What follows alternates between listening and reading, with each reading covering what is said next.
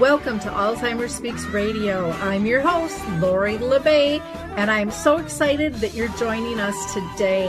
We are going to have a fascinating conversation as usual as we learn from people all around the world at all ages and stages of life. Stay tuned as we shift our dementia care from crisis to comfort. Here we go. What you think about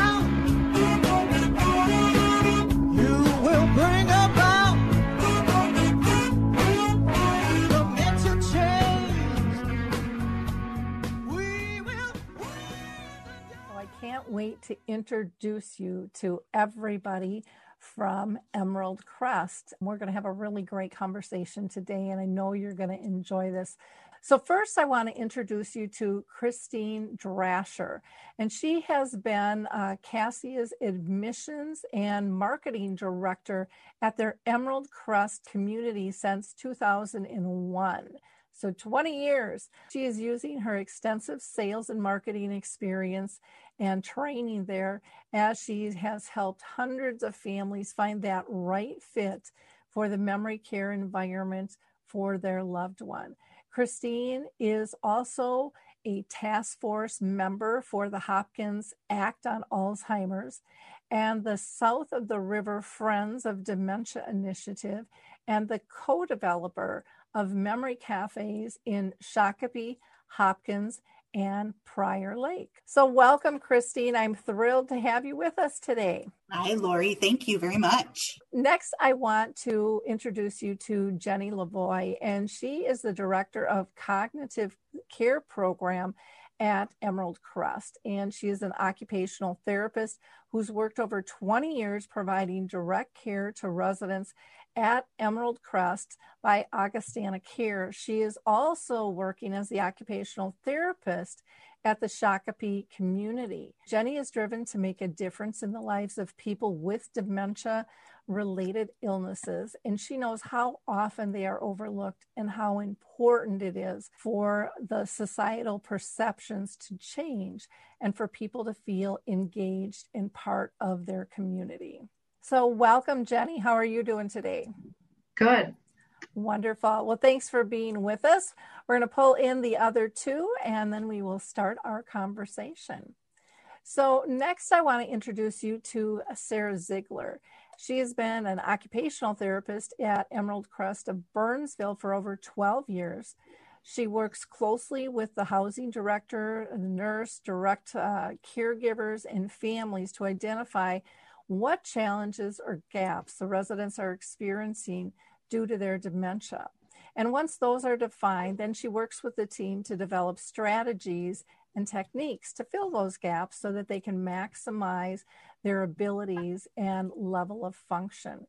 Sarah focuses on cognitive assessments, behavioral management, staff training, and finding opportunities for residents to participate in daily care and meaningful activities to promote success and that um, that self worth that we all so badly need. So, Sarah, thank you for joining us. How are you doing today? I'm doing well. Thanks, Lori. Well, great. Uh, thank you for being part of this program. Last but not least, I want to uh, introduce you to Heidi Maes. She's a family member whose loved one lives at Emerald Crest and she's going to give us her thoughts on Emerald Crest services and how they've impacted both her loved one and her family. So, welcome to the show, Heidi. Thank I'm you. thrilled that you're going to be here representing families. I think that that is such an important aspect of the team. So, thank you for taking the time. So, we're going to start out with uh, Christine. I want you really to talk to us more about Emerald Crest Memory Care in their communities. What differentiates you from others out there? Yeah, thank you. Well, if you can believe it, Emerald Crest has actually been providing memory care in the Twin Cities for over 20 years. We actually opened our first site in 1998. Um, and, and I always say, you know, we were one of the first memory cares. Um, we were memory care before memory care was cool. now everybody has memory care. Um, and so, you know, I think we've always found ourselves to be experts in that because that's all we do is memory care. And I think we do continue to, to have that label um, with our, our communities. We are part of Cassia, uh, a Cassia community, which is not a lot of people um, necessarily have heard of Cassia, but they probably heard of Augustana Care or Elim, and that is actually uh, an affiliation.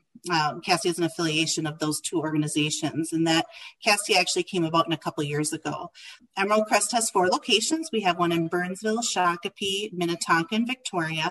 And really, what makes us different is we were cre- uh, created as an alternative to a nursing home when we first were built, we really wanted to be a home setting. And so we built houses that are one level, barrier free. There's no elevators, no stairs. Um, the design is is is very circular.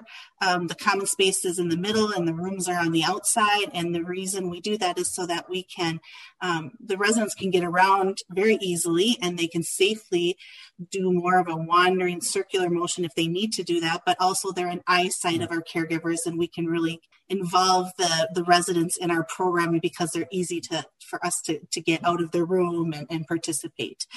We again is it's very much a true home setting. Like i said that one level um, house and you'll when you drive up to our communities you'll see that it looks like a townhouse. Um, we usually have multiple houses on our on a campus. So for example burnsville has five houses shakopee has three and so on. So we have multiple houses on each house each campus and we are in a residential area. So it really is um, like being in your home at, at our communities. We have 12 units to a house, so it's not too big, not too small. So I think that's kind of, that is very different. Um, you know, you have some of these residential care homes that are four or five um, residents, and then you have assisted livings with hundreds of residents. Having that 12 to a house is a really nice, nice number for those with memory loss. We do have the separate buildings, as I mentioned, and I think what really makes us stand out besides our occupational therapy model, which we're going to go into in a little bit more detail, is that we actually stage our houses. So we do different levels of care, and I know Sarah's going to be talking about that a little bit more as we go on here, but we really uh, found that if we can have different stages different units of different the different levels of the residents. It really benefits the residents for socialization. It's really nice that they can have others around them at that same level so they feel very comfortable.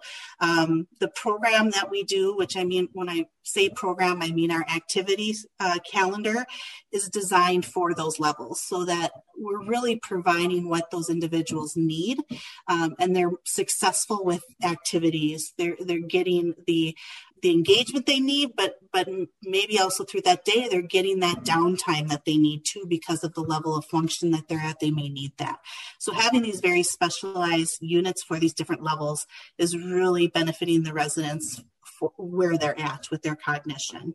Uh, we do change up our staffing ratios a little bit um, between the houses too, and that that's nice as well as as an individual's needs become higher physically, um, we do we are able to increase that staffing. So our staffing is about a one to six ratio.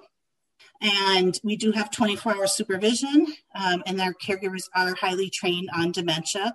And um, Jenny and Sarah, who you're going to hear more from, are very involved as occupational therapists um, in the training of our staff. And I think by having them included in our training along with nursing, that really gives our caregivers really good practical insight on where our residents are and what their needs are on a daily basis. Um, we, like I said, have 24 hour care. Um, we have nurses on site as well, um, and they're there Monday through Friday. They're not there on the weekends and overnights. Um, again, we're an alternative to nursing home, so we don't have that really high extreme medical needs. So having the nurses just available on call really works well in our environment probably the one thing that I spend a lot of time talking to the families um, when they're looking into memory care is is our occupational therapy model, which again, you're going to hear more from Jenny and Sarah on this, but OTs are a huge part of our team at Emerald Crest. They're a big part of our care team. From day one, when we when we built and developed Emerald Crest, we found that OTs um, are really the dementia experts. And, and we really decided this is a time to do something different and invested on having OTs as part of our care team at every Emerald Crest community. And so by doing that, that just really gives us a unique uh, knowledge of, of a person, you know, those individuals' function and how we can be successful with their cares, with communication, um, behavior management, all those types of things that that those OTs can really give us some insight on. And then lastly, I just feel we are a really good, affordable memory care. Um, I always tell families, I feel we have a good, we provide a good bang for your buck. Um, you know, when you look at the Twin Cities market, you know, the spectrum of, of costs, you know, Lori can be, you know, on the low end, maybe in the, in the you know 35 to 4000 a month range for not as much care up to i've seen you know up to $15000 a month depending on the level of care. And, and i always like to say we're kind of in the middle. Um, our, average is about 6800 a month but you're getting so much with with that um, compared to to potentially other other settings just because of our our size our ratio um, our ots being involved. It just really you, are getting a lot for that amount. So uh, we do work with medical assistance. So as our clients do um, run out of their funds we do have that as an option for them too. So it's it's you know we're here to provide um, long-term placement for our residents. And we don't want to have that be a reason why they have to leave. So so those are all the, the, the components uh, that makes Emerald Crest unique.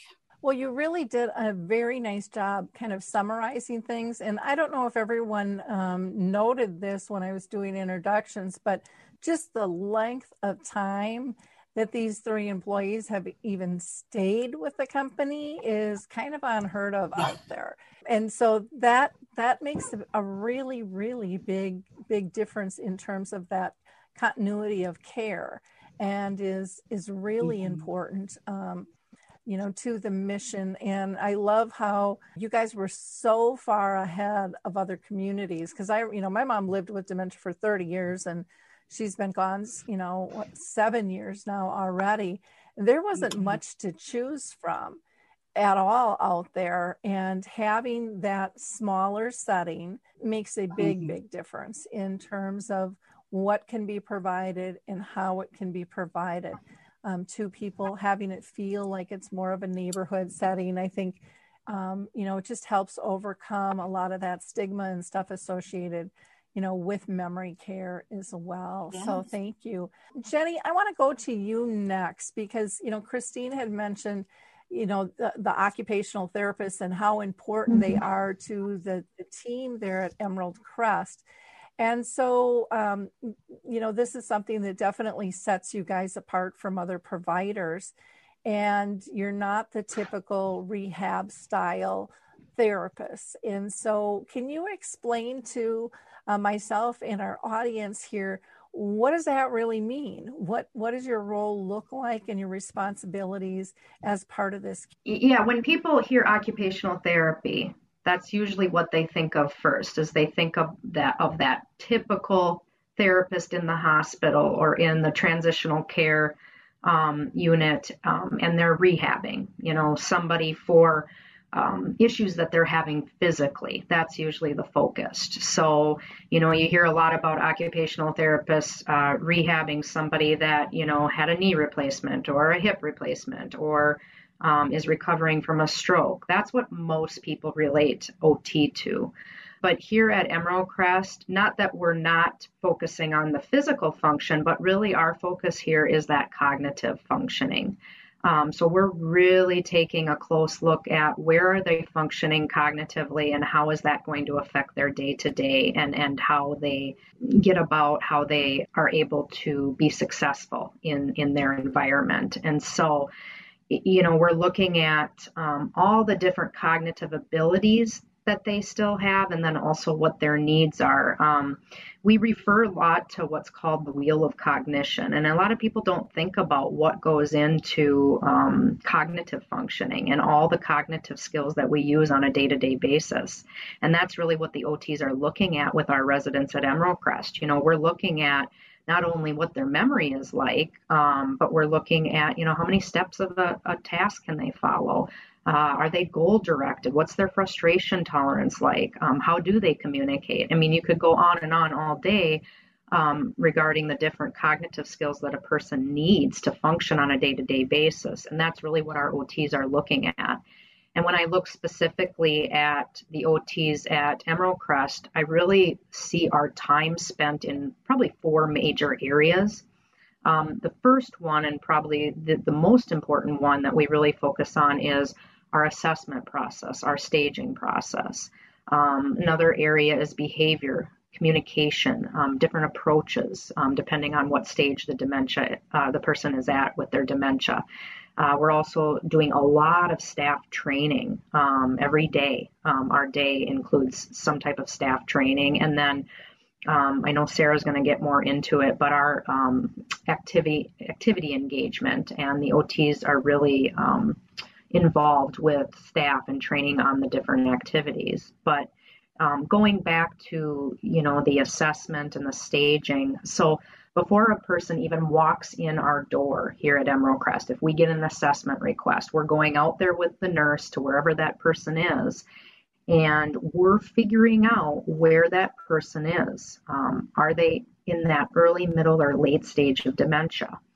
And how we figure that out, we use what's called the Allen's cognitive levels. Um, and a lot of people haven't heard of those before. It's a six point cognitive scale um, that's used, it's, it's OT specific. Um, a six is somebody that is completely independent, no um, diagnosis of dementia or any kind of cognitive impairment. And then it goes all the way down to, say, a two, which is late stage dementia. One is an end, a person in end stage dementia. So at Emerald Crest, we are servicing those folks that are in the middle to late stages of dementia. So those are going to be people that when we test them or assess them, they're scoring anywhere from oh a mid four, high four, all the way down to um, level twos, um, late stage, um, and then we have people that have been with us um, through end of life, and they're they're dipping into the level ones end stage. Um, so we're using that Allen scale when we go out and assess that person um, to really figure out where they're functioning um, in, in early, middle, or late. And so that really helps us then before they come through the door to chat with our team, chat with our nurses, our directors, our caregivers as far as, okay, this person is coming in, they're at middle stage of dementia. This is where um, they would best fit on our campus. This is where their needs would best be met. And then it also guides us on how do we care? What level of assistance do we have to give them? How do we have to communicate with them? How do we approach them? Knowing that stage can really tell us a lot. And I won't go into a lot of detail um, because I know Sarah's going to be talking about it, but then we have the different stage houses that I think Christine briefly talked about where it's broken it's it's broken up into a high middle house, a middle middle house, and a late stage house. So again, by the OTs kind of completing that Allen cognitive level screen or test, they're able to figure out exactly where that person is in their dementia, where they're going to best fit on the campus before they even walk in the door. So that's that's a huge part. And then as that person, when, once that person moves in, we're continually assessing and reassessing that person along with the nurses to see, um, you know, are they remaining kind of stable with where they're at in their dementia? Are they progressing? And do we need to, um, you know, adjust their service plan so that uh, the, the staff are providing the right kind of assistance? Okay, so mostly that assessment um, and and staging. That's that's probably the main area that we spend a lot of our time in. Um, also, behaviors and communication I touched on. So we know that people with dementia, you're going to run into behaviors. Um, there's no there's no way around that. Um, and and with some people, um, they might just be pleasantly confused and not a lot of behaviors to have to try to manage. Uh, and then there's other people that where their behaviors can be quite intense or frequent at times, whether it's being, you know, verbally resistive to cares or, or physically combative or wandering um, or trying to leave the building. I mean, you see it all. And the um, OTs have a lot, uh, they spend a lot of time in that area um, working side by side with the caregivers to figure out what interventions, what um, approaches can we use so that we can be successful. The, the the example I always give give is you have somebody that is resistant to taking a shower. We see that a lot when it comes to dementia care, and so the OTs a lot of times are going in and they're trialing different approaches, different ways to encourage the shower or um, get them to be more receptive and cooperative with it. And then it's demoing that and helping the caregivers to be able to use that same approach and be successful. So it's a lot of that, a lot of working on different behaviors, and with that kind of communication kind of goes hand in hand with that. Depending on what stage of dementia they're at, you have to use different communication techniques to be successful with them. It might be you know, more verbal, or um, as they get into the later stages, it's maybe not as much verbal communication because they can't understand those words anymore, but it's more nonverbal. So it's using, you know, come with me or visual demonstration or holding their hands. So we're doing a lot with behaviors and communications and uh, communication and teaching different approaches. And staff training, I, I said that was another area that kind of goes hand in hand with that. So, you know, when we're working on behaviors, we're training the staff on approaches. When we're working on communication, we're demoing the right type of of communication to use with that person depending on the stage of dementia they're at. I find that the OTs a lot of times will do a lot of staff training with different disciplines. Um, a lot of times we have like other therapists, physical therapists that come in and are working with our residents.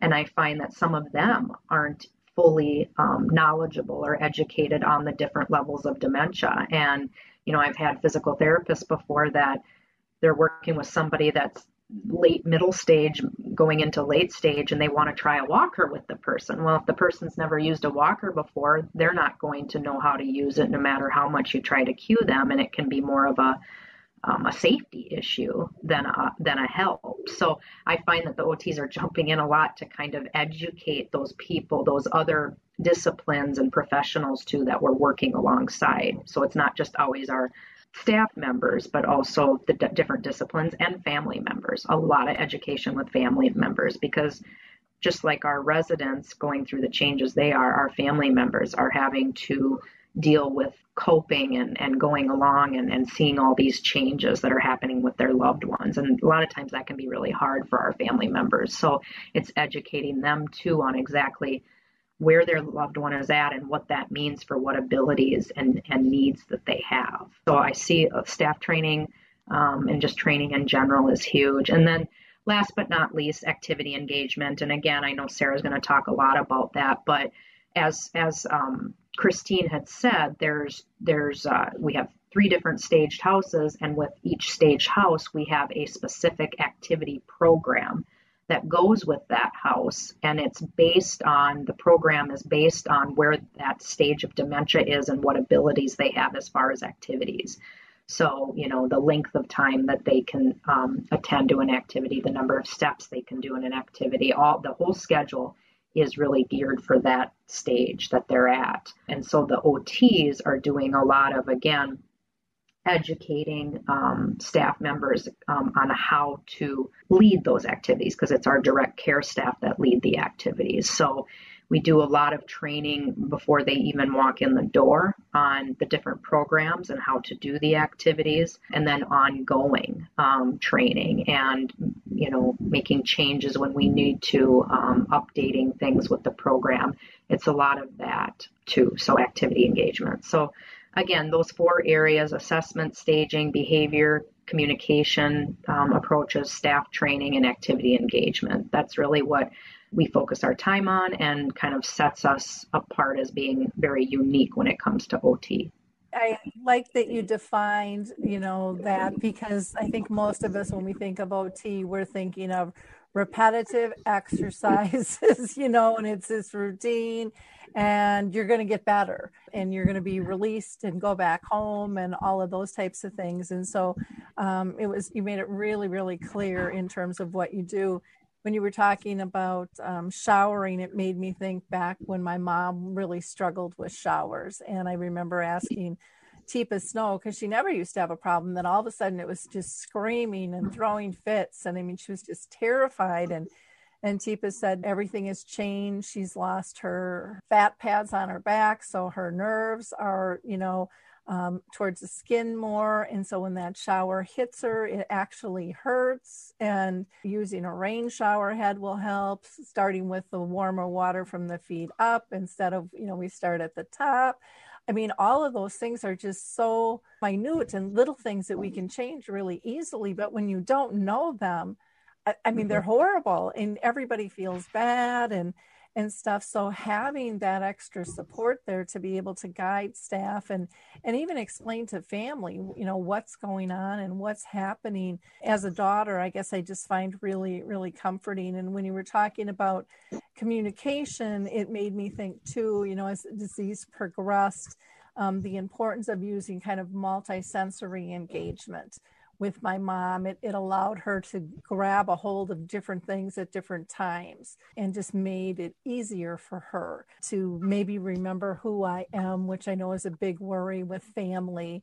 And, you know, helping them ended up focusing on it's not do they know your name? It's do they feel safe with mm-hmm. you? Are they comfortable? Those are those are some of the key things. So i think having that staff training available in just an everyday kind of regular piece there is just so so valid. So thank you. Thank you very much for sharing yeah. that jenny. Sarah i'm going to go to you next.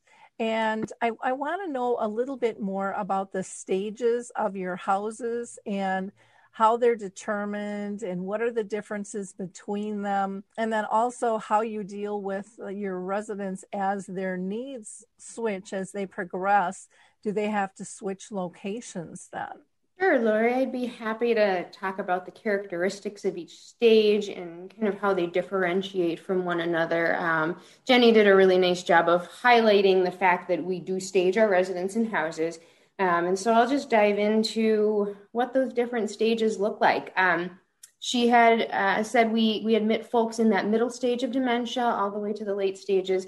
Um, so our highest level home at Emerald Crest is our um, early middle stage house. Those residents, um, I'll just highlight some of the strengths of our residents um, at each of these levels. So our strengths of um, people in the middle, early middle stage are that they are still able to socialize. They're still able to converse, reminisce about things, um, able to engage in cognitive games, trivia, things like that. Um, still pretty, mo- for the most part, physically capable of, of engaging in things. So, we with our activity program we we try to um, emphasize those things that they're most successful at so we incorporate opportunities for socialization in our program we incorporate reminiscing groups where they can remember those things from their past. You know, our short term memory, even with our early middle stage folks, is poor, but they can remember growing up and sharing stories about the work they did the hobbies they had. And and then they really the really exciting part is that they feed off of one another you know. The other day i was in one of the houses and one of the ladies was talking about where she used to work and the other gal was significantly older than her and she said i worked there too. And they were talking about things that have changed and they're able to do that. And so that's really exciting to see that you know there's still there's still that spark inside of them to do those things and to engage that way so um, we focus a lot on on what they can do still um, at that middle stage that revolves around more socialization and reminiscing and um, using those cognitive skills. Um, trivia, we do a lot of trivia. We do um, one of the one of the games we do is called Complete the Phrase, and I was actually in a room with a resident um, just finishing up a virtual visit with her. And they were doing that complete the phrase out in the common area, and she heard the caregiver leading the group and the caregiver says a penny for your and the resident inside her room says thoughts. And i just you know there's just that connection there um, that they're still able to make. And so that's what we highlight in our activity program is what those strengths are with people in that early stage. And and that's all about the, the communication part of it and the socialization part as people change as they decline a little bit more and move more into that middle middle stage you're going to see them starting to have challenges finding the words and communicating and sometimes even remembering some of those things from the past. And so we don't focus our program as much on that in our middle, middle stage house because you ask somebody about their past and they get embarrassed because they can't remember or they get emotional because they can't remember. And so you don't want to you don't want to pull that part of them out. But what they can do well is active things. They can do things. They can participate in exercise in games. Balloon volleyball is a game we have in our activity program um, on regular rotation, but even things like you know just shooting hoops with us with a tabletop basketball, things like that um, that just use more of those those gross motor skills and things that they're familiar with, things that they've used to do. Um, music um, is something that that really sticks with all levels of dementia, but especially in this middle middle stage really resonates with them. Remember the songs, they tap to the music, they sing along with things. So we try to do do stuff like that with music. Um, but the one of the biggest things too is utilizing props, having things for the residents to look at, to hold on to, to use, because the doing makes a lot more sense to them. So um, we focus on the doing and the things that are highly, highly familiar. And we keep our residents' day very very structured in our middle middle middle stage. We certainly provide that routine and structure for all of our levels but in the middle middle stage that structure is hugely important because these are your folks that you've probably heard it. These are your folks that what do i do now? Where do i go?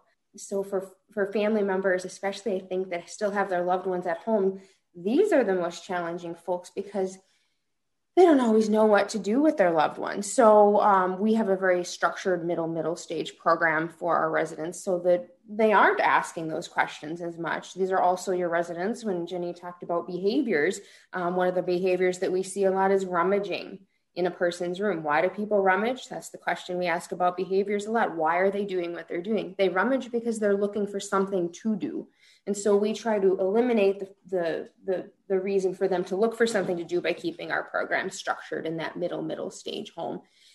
As somebody changes um, and moves towards that end stage of disease, they're starting to struggle more with the programming. They're needing more help with their care in all sorts of different ways. So when somebody is needing more assistance, they're not participating as much, they move to our end stage home where they still have strengths and those strengths that they have are are, are, more sensory based. They still can they still can see the world around them. They can hear what's going on around them. They enjoy eating. They're, we focus a lot on on having delicious food for them. Um, sweet is a sweet is a sensation that people taste all the way to the end. Um, and so we do a lot of sweet treats with our residents in our late stage house. Um, we focus on touch and engaging with things one on one. Hand massages, we do a lot of sensory based things or recommend that to family members, especially when they come when they come to visit. You know, what do I do? What do I do with my loved one? They're in the late stage and I don't know anymore. Sit there and hold their hand, give them a hand massage with lotion, rub their back, put some music on and listen to it together. All of those things engage those senses. And the one of the biggest things we always remind people of is that when somebody is in the late stage of dementia, um, they still can sense uh, what's going on around them. They can also sense the people around them. I think, Lori, you had mentioned it about your mom. You know, she knows that she doesn't maybe know your name any, she didn't maybe know your name anymore, but she knew you were a calming presence. And so we always, we always educate that even at this later stage and they're not doing as much, they still can feel that emotion that's in a visit or in an activity things that we focus on, Jenny mentioned this, is uh, attention span in each of these levels. In our late stage, with our late stage residents, our attention span is very short. We keep our group length at 15 minutes. Typically, somebody's attention span is five to 15 minutes at that late to end stage. So we're trying to, to capture their alertness um, during those small windows of time. Um, and then Christine, back when she started talking, she talked about the balance of activity and rest. It is so important for all our folks um, at each stage to have a balance of activity and rest, but especially in that late stage, we focus on giving extended rest times. People wear out a lot more quickly um, in that late stage of dementia. So they need more opportunities to rest and get quality rest and reposition. And, um, uh, you know, one of our biggest goals we say in our late stage home is to provide comfort. So that those are those are our primary focuses in each of those three staged houses that we have. Um, you asked Lori about how we how we know when it's time for somebody to transition and how we go about that moving them um, you know through those stages kind of seamlessly and, and and i would say you know we have been able to transition people from stage to stage house to house pretty seamlessly because we're looking for signs that they're changing. Uh, we look for signs that they're not participating in the activities like they used to. They're not they're they're maybe isolating from things. They're not getting along with their peers. Um, they're having behaviors that are not typical for them. That might mean that they're struggling. They're not getting what they need in the home that they're in and so that helps us to know when to transition but it also helps us to transition them because they are needing more more of that care, um, different types of care. So um, when we transition somebody from house to house, um, they're they're usually ready. The beauty of our houses at Emerald Crest is they all look the same. Um, the set out setup, the layout is uh, the same.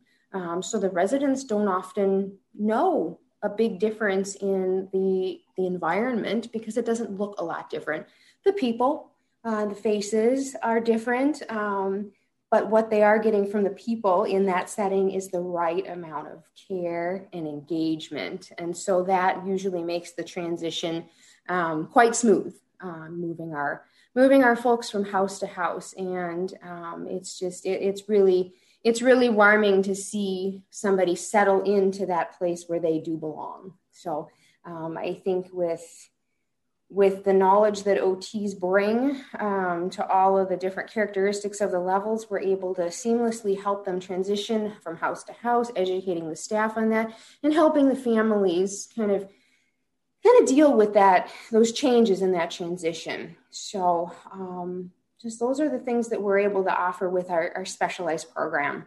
Wonderful. I have a couple of questions for you. Sure. One is when you talk about moving from house to house, because these terms are used differently mm-hmm. in different communities. Mm-hmm. So when they're moving from house to house, is that house in a different city or do you have these different levels within one community? Just so the audience yeah, is, is we, clarified on We are able to accommodate all three of our stages uh, in one community. So Christine was saying that the different Emerald Crest, we have different numbers of houses on each campus. So five houses, three houses. On one of our campuses, we have two. So the stages are kind of smushed up together, split up a little bit differently. Um, but we are able to transition people through the stages on that same exact campus. So um, they're not having to travel very far except down a sidewalk through another front door. Wonderful. Um, that that is really helpful, and I just wanted to make sure that we were clear on that with sure. everybody because I know that that can be a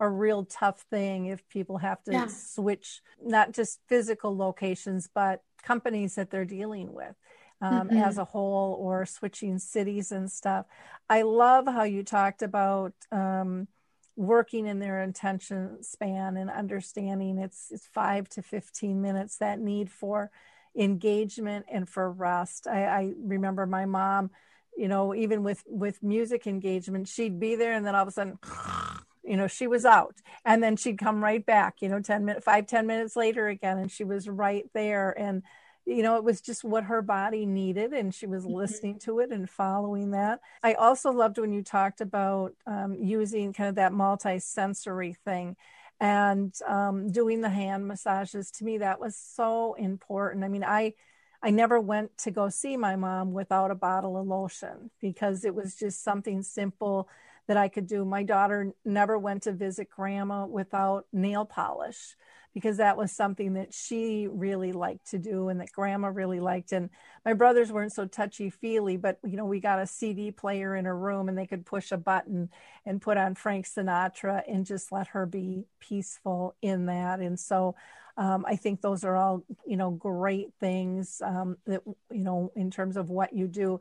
And I have to say, I adore the passion in all three of you guys. That is not something we always see with staff when they're talking about things. Sometimes it can be, you know this is my job and and they're saying all the same things but they're they're saying it differently and you can just see you guys beaming when you're talking about this that you enjoy this and and you know understanding this is really important work.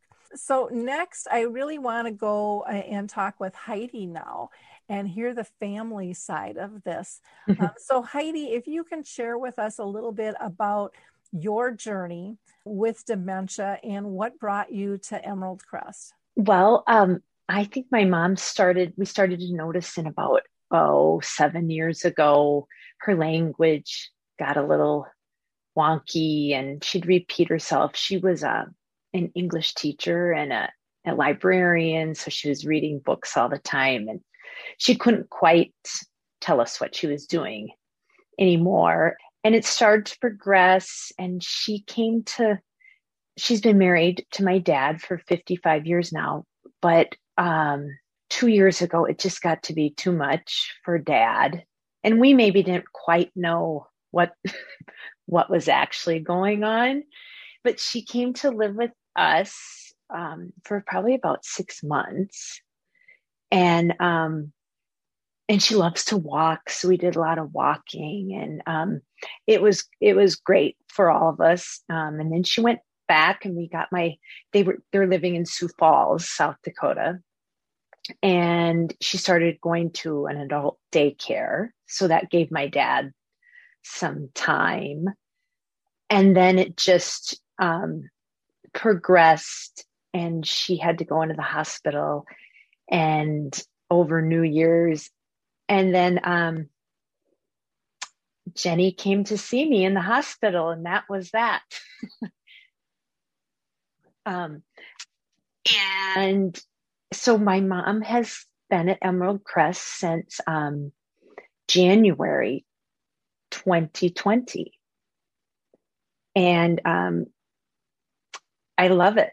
I love it because she loves it. And when we, when they were talking about, um, they look like little townhouses. When we drove up that day, I was so nervous to, that she was moving in and she thought it was just beautiful and this is for me. And she was thrilled and she walked in like it was her house.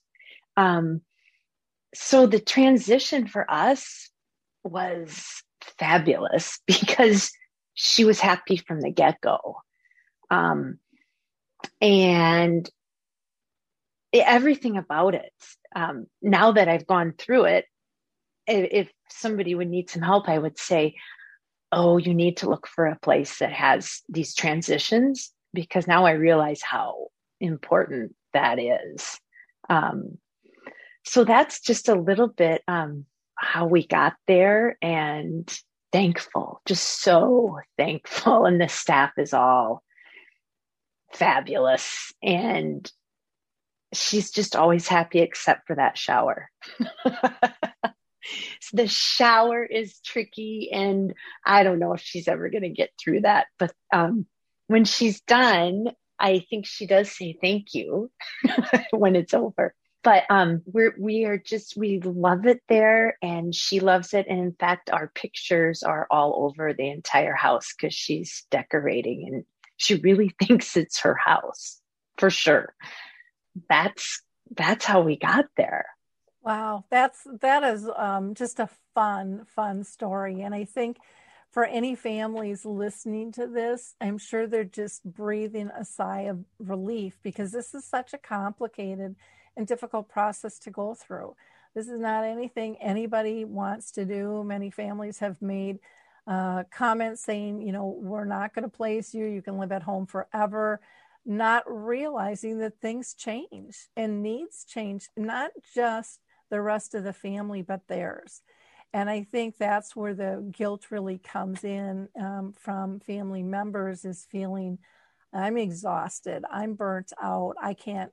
I can't do this. Everyone's telling me I'm supposed to be able to do this, but um, to find that placement, I know for for myself, um, being able to walk in and see your loved one comfortable and engaged is um, a tremendous gift and a relief. I mean, I remember uh, walking in. My mom ended up having having to go to a nursing home, and actually she wanted to go because my dad was there. In a moment of clarity, said, you know, she's not going to leave him after 49 and a half years, which is a very unusual story. I know most people that's not how it works. They don't pick to make this move. But I'll never forget the day that I walked in, and there was the um, life enrichment or activities person sitting there with it was like an Oprah magazine that opened up for four pa- pages. And the four pages, it, all it was was a big floral garden with all these beautiful, brilliant colors. And then sitting in a horseshoe around them was exactly what you guys had described of the engagement and the reminiscing. And some were talking about their gardens, and some were just talking about the flowers and the colors and I mean, the conversation just went all over. And I remember standing in that doorway thinking, I couldn't give her that because she's part of a peer group again. And that is so critically important. And it just, I, I, I anyways, it did for me, Heidi. Um, I, I don't know if this did this for you, but it just made my heart melt that she belonged, that she fit in, that she was part of a community again.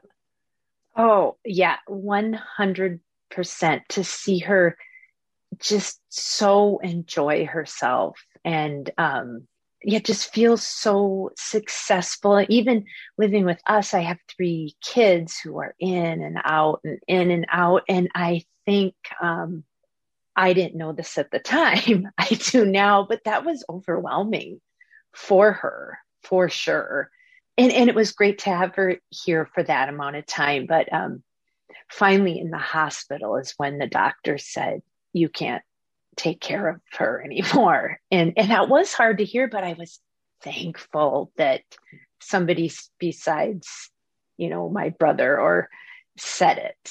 So i knew it was it was time to go. And i think she was thankful really thankful, especially when she went to her room and it had the little name tag and it said Linda and she um she just couldn't believe it was all for her. So that just yeah, you just feel so good that she probably was thinking in her head, I can't tell you what she was thinking, but she might have been thinking, finally, you got me to the right place. So um yeah, it does feel good.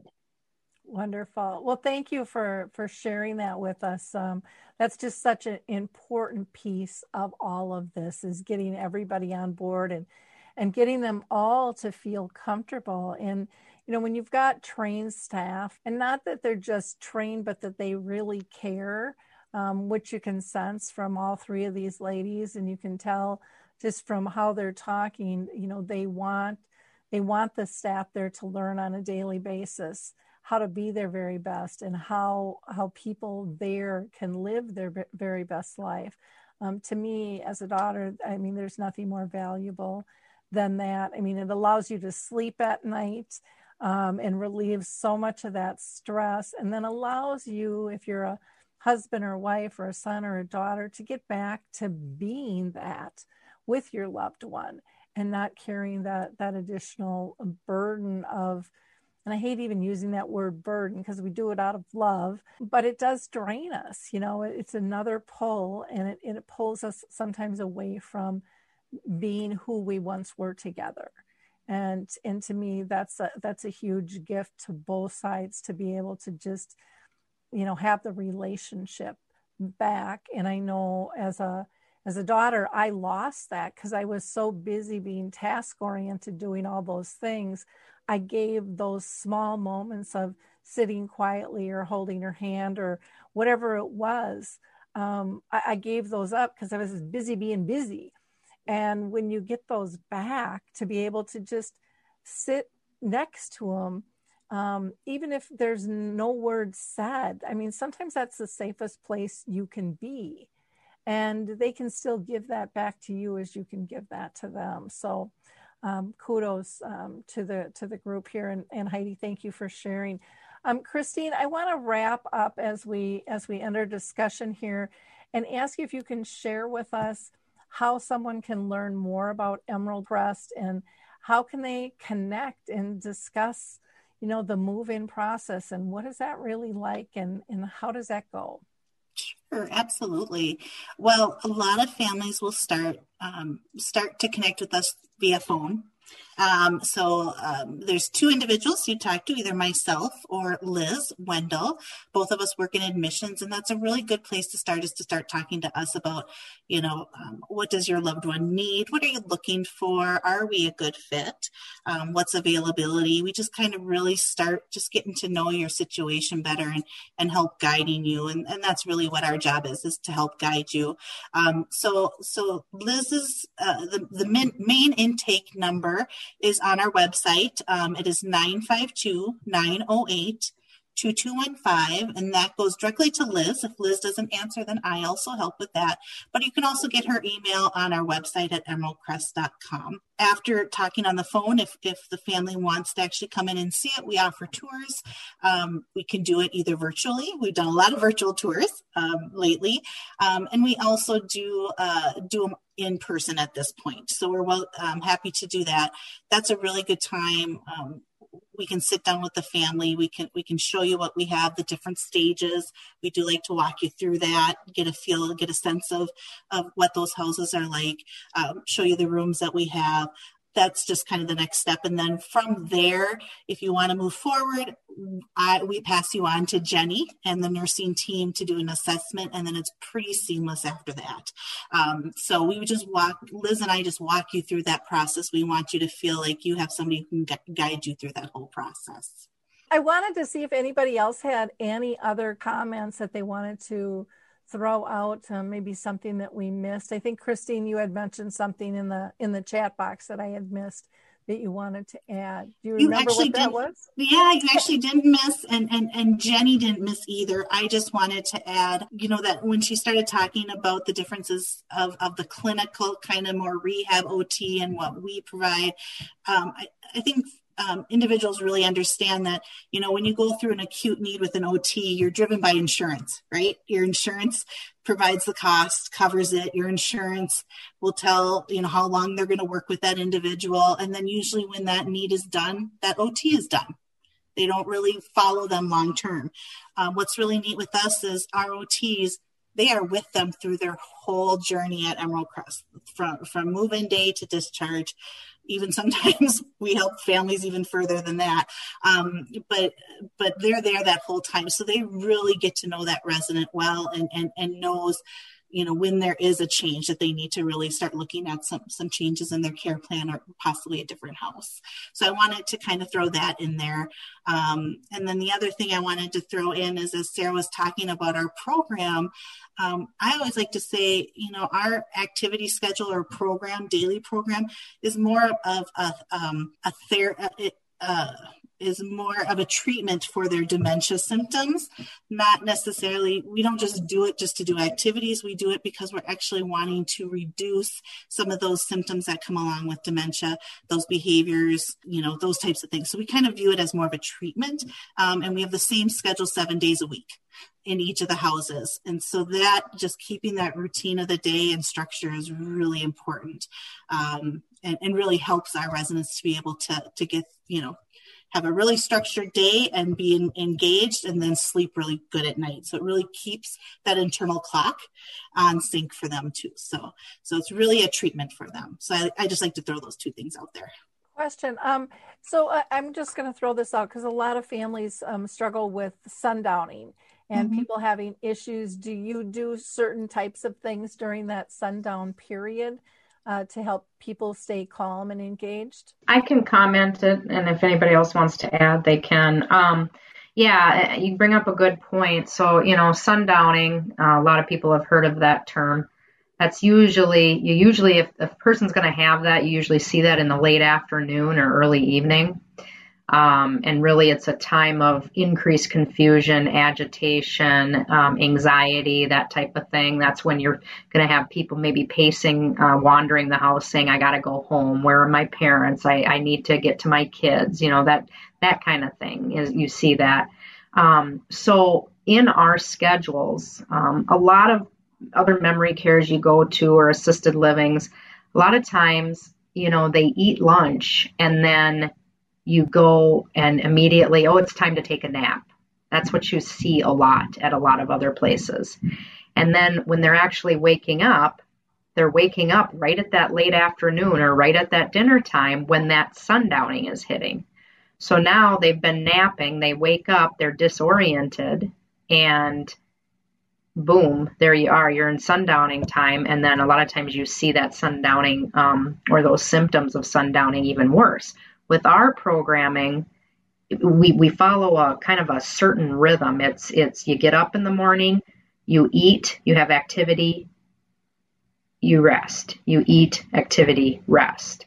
So it's kind of a cycle. And so after lunch, we're not saying go back to your rooms and take a nap. Right after lunch, about one o'clock, they're starting right up with activities pretty much the whole afternoon until about that three o'clock time. And then at that three o'clock time, we're kind of going then into a rest time at that sundowning. So we're kind of like bringing the level down in the houses, trying to create kind of a relaxed, calm environment, whether it's with relaxation videos or music, whether it's with hand massages, with whether it's with lavender oil, but we're purposely timing it at that point in the schedule to kind of head off any of that sundowning that might occur. Um, so I don't know if anybody else has anything to add, but that's kind of how I see us, you know, dealing with that. Wonderful. Well, I think this has just been a brilliant conversation, and um, you know, I wish I wish my mom was still alive to be able to be cared for the way you guys care for for your residents, um, and then also supporting the families as well. How cool! I mean, uh, it's just so I, I, still can't believe how ahead of the times you guys were with this concept to begin with, but how it's really um, evolved, you know, over time as well, and the the consistency in terms of what you what you provide care and how the how and the whys um, being understood. I think a lot of times that's where uh, things can fall down is people don't know why they're supposed to do it this way and when you understand that it just it, it makes sense having it be repeatable where then the next staff can share it with somebody else as well. So you can always go to their website uh, www.emeraldcrest.com again that's emeraldcrust.com or you can call and talk with them uh, via the phone at 952 908 one five. Thank you so much, everyone. And I hope that you, you, like and click and share this um, when you're listening. This is important information for families to to hear. Um, it'll calm their souls and give them hope that making a move doesn't have to be so difficult, mm-hmm. and you mm-hmm. don't have to carry that burden of guilt um, when you know how well they're being cared for. So check out Emerald Crest, everyone. Thank you. Thank you. Thank you. Thank you. Well, hi, I'm Lori La Bey, and I wanted to tell you about Alzheimer's Speaks, which is another great podcast. You see, my own mother lived with dementia for 30 years, and I felt lost. Did you know every three seconds someone in the world is being diagnosed with dementia? odds are it's going to hit your families too. We want to help you connect to services, products, tools, research, and stories so you can be prepared. Please subscribe to Alzheimer's Speaks on your favorite podcast platform.